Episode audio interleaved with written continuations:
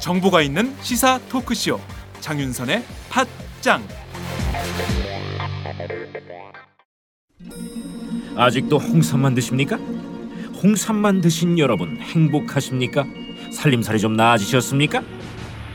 이제 마카 산삼을 드십시오. 마카 산삼. 잉카인들이 즐겨 먹었던 남미 페루의 산삼. 인체에 꼭 필요한 31가지 미네랄과 18종의 아미노산을 함유한 천연 종합 영양제. 세계적인 슈퍼푸드로 인정받아 전 세계가 열광하는 그것. 바로 마카입니다. 페루의 마카와 우리나라의 산삼을 하나로 만들었습니다. 마카 산삼. 이게 다가 아닙니다. 20년 경력 전문가의 자문을 받아 우리 몸에 좋은 11가지 원료까지 하나로 만든 건강 푸드. 마카 산삼. 이제 홍삼 가격으로 마카 산삼 드십시오. 와 이거 남자한테 딱이네 딱이야 애미야, 나한테도 딱이구나. 엄마, 나도 마카 산삼. 나도 나도. 검색창에 마카 산삼 또는 영한 네이처를 검색하세요. 영한 네이처 마카 산삼이 답입니다. 마카 산삼을 꼭 기억하세요. 우주에서 마카와 산삼을 하나로 만든 회사는 영한 네이처가 유일합니다. 유사 검색어 회사에 주의하시고 영한 네이처를 꼭 확인하세요.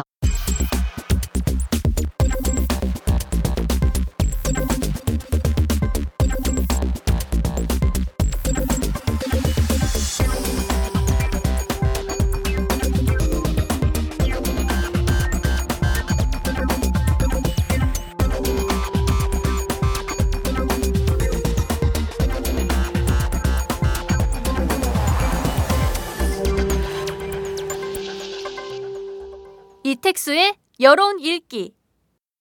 금요일의 고정 코너 이택수의 여론 읽기 시간인데요. 이택수 리얼미터 대표와 함께 여론의 흐름 짚어보겠습니다. 대표님 안녕하세요. 네, 안녕하세요. 이택수입니다. 네, 먼저 정당 지지도부터 알아보겠습니다. 아, 새누리당을 보니까 지난주 주간 통합과 비교해 보면 조금 올랐네요. 이번 주 일일 지지도 한번 살펴볼까요? 네, 그렇습니다. 지난주 새누리당이 주간 집계가 41.7%로 마감이 됐는데 이번 주 들어서는 지난주보다 소폭 상승한 채 시작을 해서 네. 아, 지난 화요일 날, 월요일 날은 석가탄신이라서 저희가 조사가 없었고요. 화요일 날 43.1%로 지난주 대비 1.4%포인트 상, 상승한 채 시작을 했고, 네. 아, 수요일 날도 42.4%. 약간 소폭, 어, 하락했지만, 어, 여- 지난주보다는 여전히 높은 조사 결과를 나타냈고요. 네. 그 다음에 어제도 42.9%, 어, 대략 43% 안팎의 지지율로, 아, 지난주보다는 높아진 상태인데, 아, 5월, 어, 20, 어, 3일이었죠. 그, 노무현 전 대통령의 6주기 예, 추모 행사에서 노건호 씨의 발언이 보수층을 좀 결집시킨 그런 네. 어, 양상이 주초에 나타났었고 네, 공무원 연금 개혁 법안이 어, 오늘 새벽에 통과됐습니다만 음, 계속 난항을 겪으면서 주중에는 조금 빠지는 모습을 보였었는데 아무튼 어, 지난주보다는 어, 상승한 어, 결과를 나타냈습니다. 뭐 공무원 연금 관련해서 어제 본회의 통과가 됐기 때문에 새누리당 네. 지지도 더 올라갈 수도 있겠네요. 다음 주에는요. 그렇습니다. 이제 오늘도 저희가 조사가 계속 이어지는데 아마 네. 어, 여야 모두 어, 오랜 진통 끝에 공무원 연금 어, 개헌을 통과시켰기 때문에 네. 아마 야당 지지율도 동반 상승하지 음. 않을까 싶습니다. 네. 아, 공무원 연금 개혁안 통과 못 시키는 정치권에 대한 불신이 어, 어떻게 보면 네. 좀 해소된 그런 부분이 있기 때문에 네. 다음 주에는 동반 상승한다 이렇게 네. 분석해 주셨는데 그럼 이어서 새정치민주연합 음, 살펴보죠. 어제 지지도를 보니까 지난주 주간 통합 지지도보다는 조금 올랐습니다. 이번 주 그렇습니다. 지지도 볼까요? 네, 새정치민주연합 지난주에 27.3%의 조원 집계가 나왔었는데 네. 이번 주에 화요일 날 27.5, 수요일 날 30.1, 그리고 목요일 날은 다시 28.3으로 어, 전일보다는 약간 떨어졌습니다만 뭐 대략 어, 지금 이번 주 3일 동안 조사한 어, 조사 결과는 대략 28%, 29% 가량 평균이 나올 것 같은데요. 네. 뭐 지난주보다는 2% 포인트 가량 오른 수치인데 아시다시피 예, 지난주 일요일 날 그러니까 네. 지난 일요일이었죠. 그렇죠. 5월 24일 날 김상곤 아, 전 교육감 혁신위원장 포인트씩을 수락을 하고 그러면서부터 화요일 날 부터 지지율이 상승하기 시작했는데 네. 말씀드린 대로 수요일 날은 30.1%까지 고점을 찍었다가 아무튼 음. 어, 어제는 28.3%였지만 지난주보다는 뭐 대략 한 2% 포인트 가량 지금 상승한 곡선을 나타내고 있습니다. 네, 뭐 새정치연합에서는 지금 김상곤 혁신이가 어, 출범하는 과정에 있기 때문에 뭐 기대감이 있겠죠. 뭐 지지층에서는 네, 혁신을 할 것이다.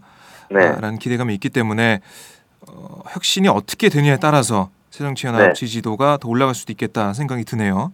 그렇습니다. 그 공천 개혁, 정당 개혁, 뭐 정치 개혁 이런 어, 화두를 내세우고 네, 지금 어, 김상곤 위원장이 강도 높은 개혁을 지금 계속 연일 어, 연일 계속 어, 얘기하고 있기 때문에 그거에 네. 대한 기대감이 지금 이번 주 주중 조사에서는 음. 반영이 된 것 같습니다. 네, 뭐 자세하게 살펴보니까 새정치연합, 뭐 새누리당 뭐 지지도 보니까 네. 뭐 14% 포인트 넘게 차이 나기는 하지만 네, 지지 정당이 없다는 대답의 퍼센테이지도 뭐 21.1% 정도였어요. 네, 그러니까 뭐 새정치연합이 어떤 혁신을 보여주냐에 따라서 이 어, 무당층, 이 지지 정당이 없다는 이런 퍼센테이지가 새정치연합 쪽으로 올 수도 있는 그런 상황이겠죠.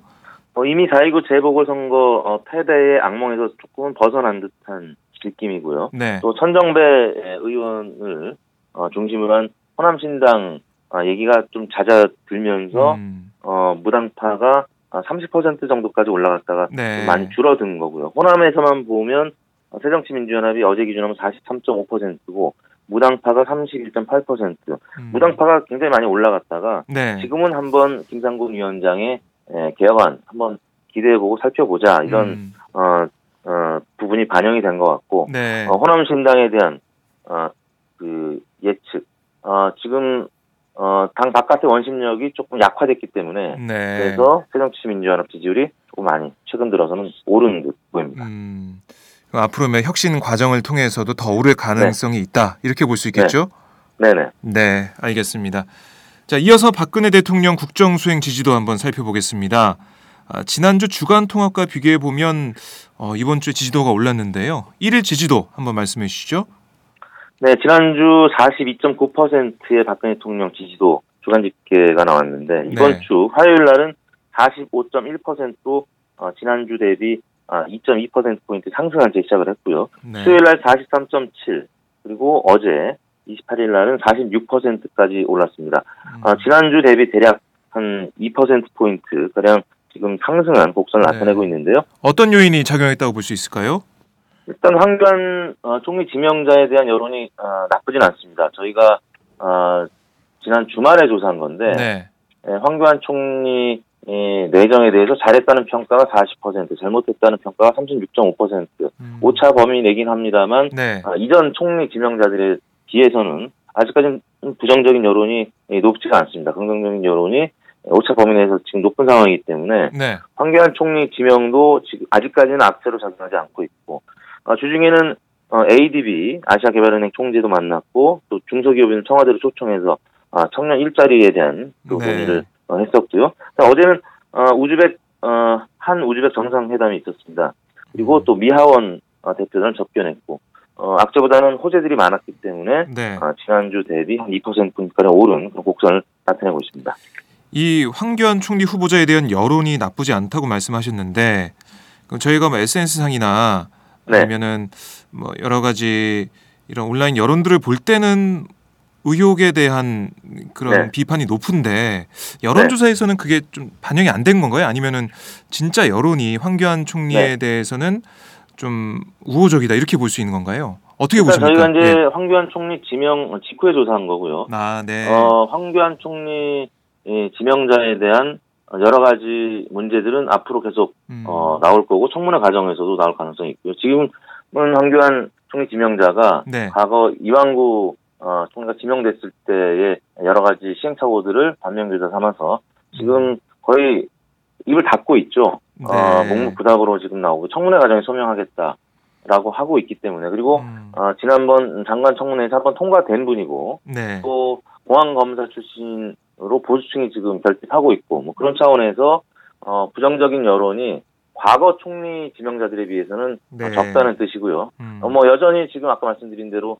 아, 찬반이 뭐 대략 40대 37 정도로 어, 팽팽한데 앞으로 부정적인 여론은 조금 더 증가할 가능성이 있습니다. 왜냐하면 야당에서 계속 여러 가지 예, 문제 제기를 할 테니까요. 네. 어, 그런데 이제 예, 이전 그 장관 뭐 혹은 총리 지명자들에 비해서 아직까지는 부정적인 여론이 높지 않은 음. 그런 상대적인 평가가 네. 나오고 있습니다.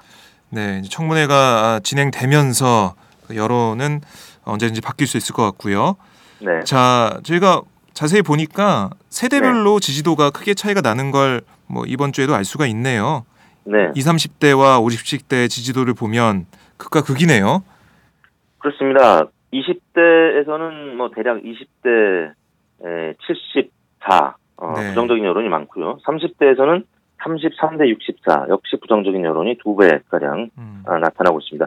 40대에서도 역시 38대 57 어, 네. 부정적인 여론이 두 배 가까이 높은 상황이고요. 음. 5, 60대는 완전히 반대입니다. 네. 50대가 60.5%의 긍정평가, 32.6%의 부정평가. 대략 여기서도 두 배가량 격차가 나는데 긍정 평가가 높은 상황이고요. 네. 60세 이상도 아, 치- 무려 74.5%가 긍정 평가를 하고 있습니다. 그래서 어, 어제 기준하면 대략 아, 긍정 46, 음. 부정 48.7, 네. 어, 팽팽한 수준을 나타냈는데 일단 그 50대가 아무튼 긍정 평가를 어, 지금 많이 보내고 있기 때문에 네. 과거에 30%대로 지지율이 떨어졌을 때는 50대가 아, 부정평가가 굉장히 늘어나면서 음. 그리고 지역별로는 부산, 우살, 울산, 경남 지역에서 부정평가가 늘어나면서 박근혜 대통령 지지율이 30%대로 떨어졌던 건데 네. 지난번에도 한번 말씀드렸지만 아, 대통령 지지율에서 캐스팅 보트를 지는 연령대가 50대와 또 지역별로 부산, 울산, 경남인데 이쪽에서 네. 긍정평가가 최근 들어서 많이 높아졌습니다. 그래서 어, 세대별 격차는 있습니다만 아무튼 어, 긍부정 평가가 지금은 어, 오차 범위 내에서 네. 지금 굉장히 예, 붙은 것으로 나타나고 있습니다. 음, 네, 50대의 어, 지지 여론을 보면 예, 박근혜 대통령의 국정수행 지지도 등락이 보이겠네요. 네, 그렇습니다. 네, 알겠습니다. 자, 박근혜 대통령 뭐 앞으로 어, 이 국정수행 지지도 크게 뭐 하락할 요인은 없는 것 같아요. 뭐 황 아 그 황교안 아, 총리 네. 후보자 낙마 여부 뭐 이런 거에 따라서 지지도가 아, 등락할 네. 가능성이 있긴 한데 어떻습니까? 뭐 황교안 총리가 지명이 됐는데 이 청문회를 통과할 가능성이 통과하지 어, 못할 가능성보다는 현재까지 높아 보이기 때문에 네. 황교안 총리 지명 과정에서 어, 지지율이 뭐 크게 떨어지거나 음. 어, 그럴 가능성은 높아 보이진 않고요. 네. 또 다음 달에 이제 에, 오바마 대통령을 또 네 번째 만나는 한미 정상회담이 예정돼 있고 해서 네. 어, 당분간은 뭐 40%대 초중반의 지지율이 음. 계속 유지될 가능성이 높아 보입니다.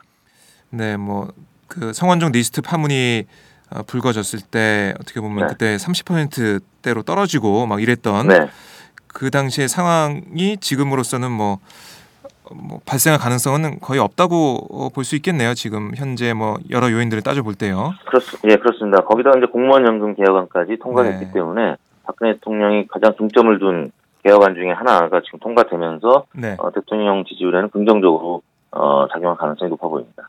네, 알겠습니다. 자 이번에 어, 리얼미터에서 어, 차기 대선 뭐 국가과제 실현 전반적 적합도 조사를 했던데요.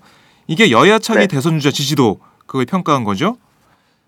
그렇습니다. 이제 네. 여야 차기 주자들을 대상으로 국가 과제 여러 가지 부문들을 저희가 아, 불러놓고 네, 어, 어느 부문에서 가장 경쟁력이 있는지 적합도를 물어봤는데요. 네, 가장 눈에 띄는 거는 김무성 대표가 전반적인 아, 총 아, 전체적인 적합도 평가에서 어, 꽤 약진을 해서 네. 1위로 오차 범위 내긴 하지만 문재인 대표를 앞서면서 어, 1위로 올라섰고요. 예, 문재인 대표는 어, 3월, 4월 조사에 비해서는 어, 역시 4.29 재보궐선거 패배에 따른 영향으로 많이 떨어졌습니다. 22.4%로 22.8%를 기록한 네. 김무성 대표의 오차 범위 내인 0.4%포인트 격차로 아무튼 조금 하락한 양상을 나타냈고 네. 반기문 유엔 사무총장은 지난달이랑 뭐 큰 변화가 없습니다. 15.8%로 대략 지금 1, 2위와는 어, 7%포인트가량 차이가 나는 3위를 네. 기록했고요.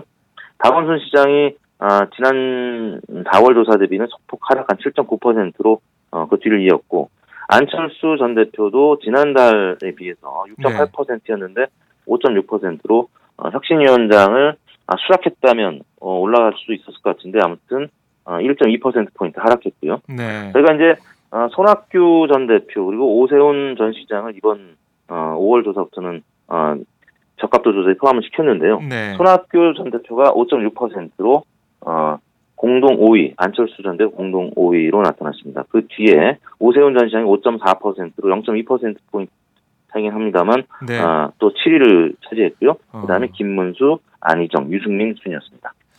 네.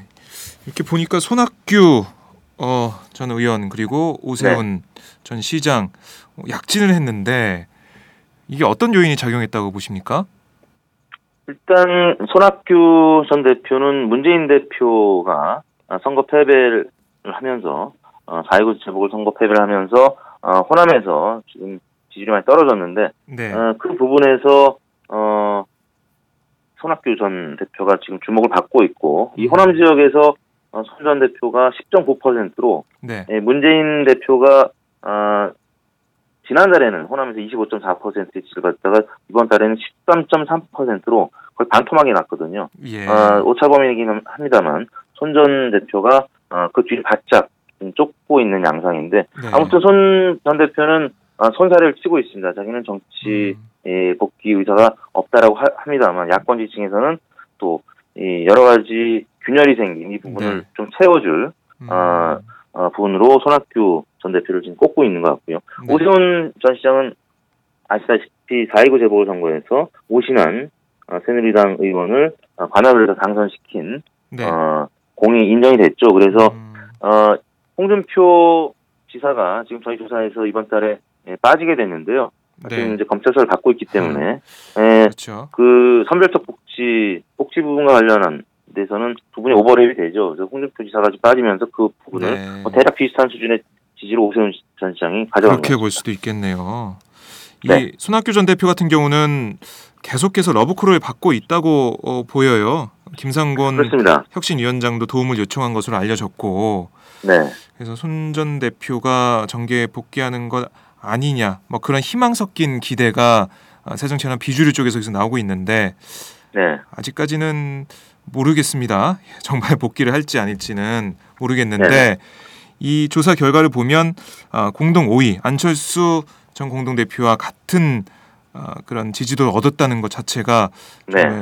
어, 이 사회정치연합 비주류나 손 전 대표 쪽에서 보면 좀 고무적일 것 같다 이런 생각이 드네요. 그렇습니다. 뭐 향후에 당에서 뭐 이번에 김상곤 어, 위원장이 혁신위원장을 맡았지만 네. 만약에 손학규 전 대표가 당에서 어, 이와 비슷한 어, 역할을 맡게 된다면 음, 어, 김문수 전 지사가 어, 새누리당에서 최근 혁신위원장을 맡았습니다만 조금 지지율이 상승하다가 어, 다시 좀 주춤한 상황인데 네. 손학규 전 대표도 만약에 당에서 그런 역할을 맡게 된다면 지지율이 더 오를 가능성이 있습니다. 근데 현재까지는 본인이 계속 네. 정치 복귀에 대한 어, 의사를 어, 계속 부인하고 있기 때문에 네. 지지율이 어, 어, 5%대에서 그냥 그치고 있는데요. 향후 어, 그 입장 변화에 따라서 어떻게 지지율이 변할지는 좀 더 지켜봐야 될 것 같습니다.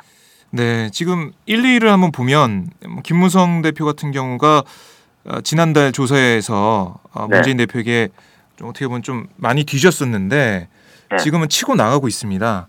네. 이런 현상에 대해서 어떻게 볼 수 있을까요? 네, 김무성 대표가 사실 지금 현재 어, 대선 잠룡들 중에서는 어, 정치적인 그런 경험도 많고 네. 단수가 높은 정치인이라고 봐야 될 것 같습니다. 아, 물세례 두 번 맞았고요. 그 다음에 오히려 노무현 전 대통령에 대해서도 지방 분권에 대해서 노력한 분이고 네. 허물을 그만 따지고 공을 높이 평가해야 된다는 어, 이제 야권 지층에서 보면 굉장히 정치적인 발언으로 네, 볼수 계산된 발언으로 보이는데 예. 근데 아무튼 그 계산 자체가 음, 어, 다른 잠룡들에 비해서는 타이밍상 아주 적절한 시기에 예, 보충 결집시키는 네. 그런 워딩을 계속 어, 던지고 있기 때문에 에, 노무현 대통령에 대해서도 어, 평가했지만 또 박정희 전 대통령에 대해서는 불세출의 영웅이라고 극찬을 했습니다. 그래서 네. 보수층을 결집시키고 어, 또 중도층에 있는 어, 관망파들도 좀 유인하고 그래서 어, 지금 지지율이 20%대를 넘어섰는데 네. 문제는 문재인 대표도 그랬습니다만 아, 30%를 넘어가야 아, 좀 안정적인 대세론 얘기가 될 수가 음. 있겠는데 네. 이제 관건은 내년 총선입니다. 김무성 대표가 아, 당에서 지금 오픈 프라이머리 얘기 나오고 있습니다만 아무튼 이 공천 과정부터 시작해서 또 내년 총선에 이를 때까지 네. 새누리당이 지금처럼 과연 어, 뭐 4대 0 전승했던 것처럼 내년 총선에도 그럴 수 있겠느냐. 음. 아, 아직 시간이 너무 많이 남아있기 때문에 네. 예, 김무성 대표 입장에서는 내년 총선 만약 결과 안 좋으면 또 지지율은 빠질 수밖에 없고요.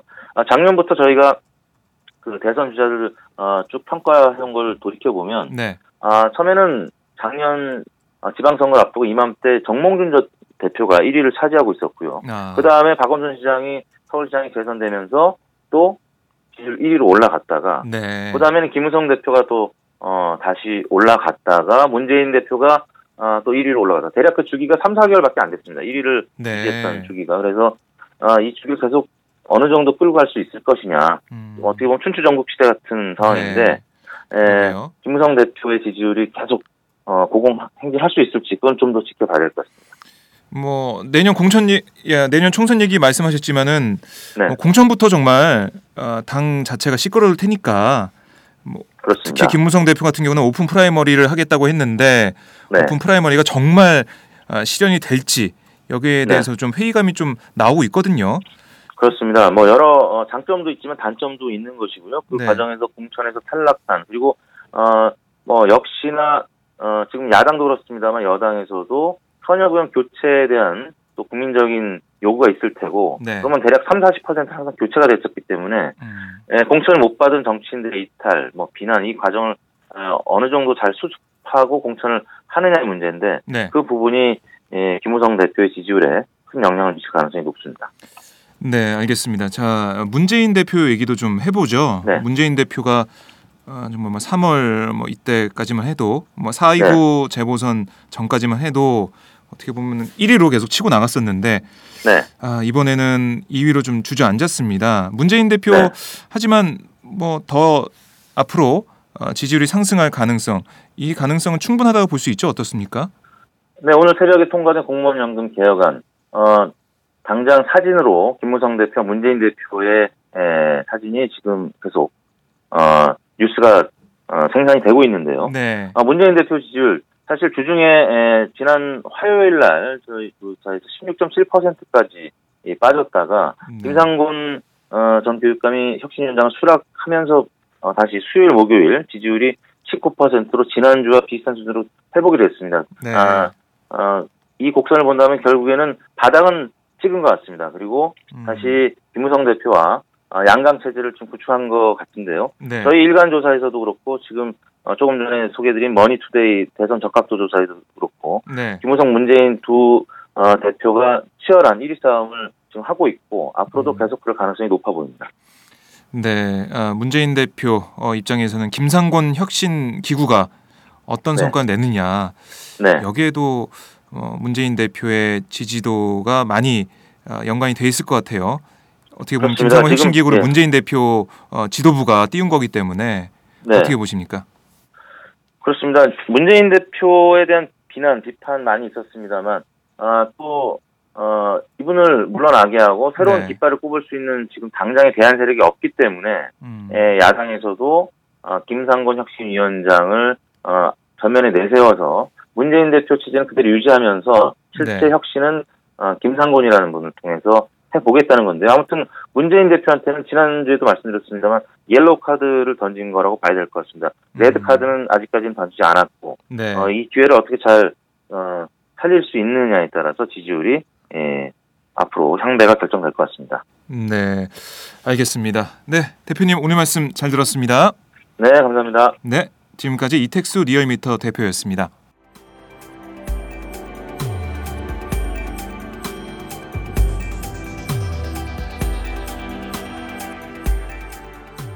안녕하세요. 오마이뉴스 시민기자 최병석입니다. 저는 최근 대한민국 쓰레기 시멘트의 비밀이란 책을 출간했는데요. 오마이뉴스 10만인 리포트에 연재한 기사를 다듬어 책을 펴냈습니다. 우리가 살고 있는 아파트가 발암물질 가득한 쓰레기 시멘트로 만들어졌다는 내용이지요. 요즘 급증하는 아토피 피부염 등이 쓰레기 시멘트와 전혀 무관할까요? 여러분이 이 책을 한번 읽으시고 판단해 보시기 바랍니다. 시민의 건강이 쓰레기 취급당하는 어처구니 없는 현실을 이 책에 고발했습니다. 그런데 이 책은 오마이뉴스가 없었으면 세상에 나올 수 없었습니다.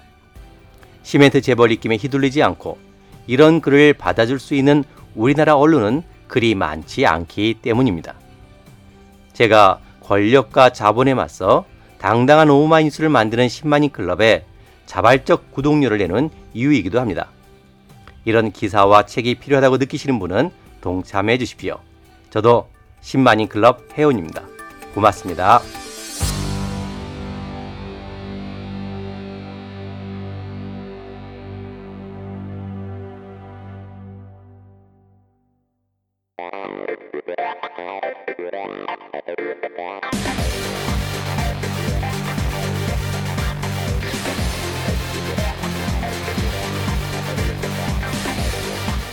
정보가 있는 시사 토크쇼.